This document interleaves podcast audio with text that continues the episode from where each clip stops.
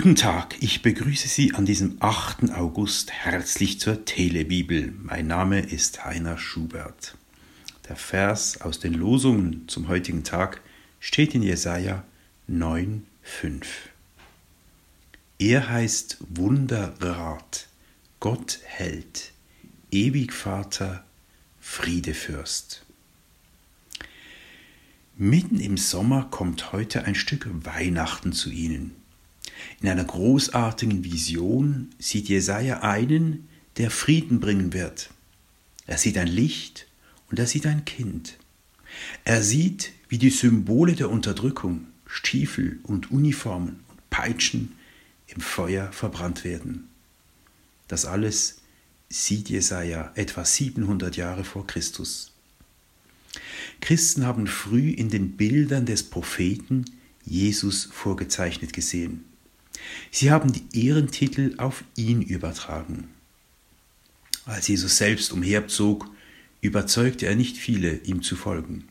Zu groß war der Unterschied zwischen dem, was Jesaja verheißen hatte, und dem mittellosen Wanderprediger, der zwar erstaunliche Dinge tat und sagte, der aber weder lokal den Frieden brachte, noch das endgültige Ende aller Gewalt.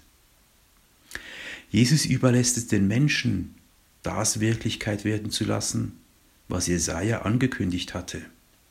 So bewegten sein Vorbild und seine Worte durch die Jahrhunderte unzählige, das Gute zu suchen und sich einzusetzen für eine friedlichere Welt.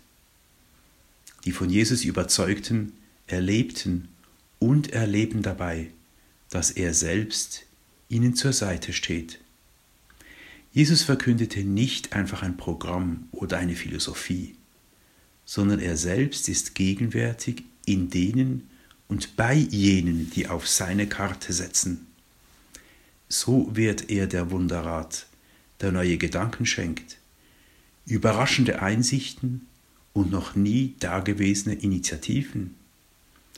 Er wird zum Gottheld, der uns Kräfte zukommen lässt, über die zu verfügen, wir nie geträumt hätten. Er wird zum ewig Vater, der die Sorge um das, was nach dem Leben kommt und ob überhaupt etwas nach dem Leben kommt, unnötig macht. Er wird zum Friedefürst, weil da, wo Männer und Frauen in seinem Namen leben und handeln, es nicht mehr geht, eine andere zu verachten oder gar zu bedrängen.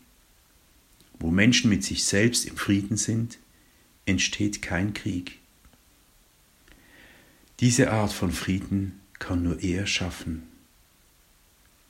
Auch heute wünsche ich Ihnen einen friedlichen Tag.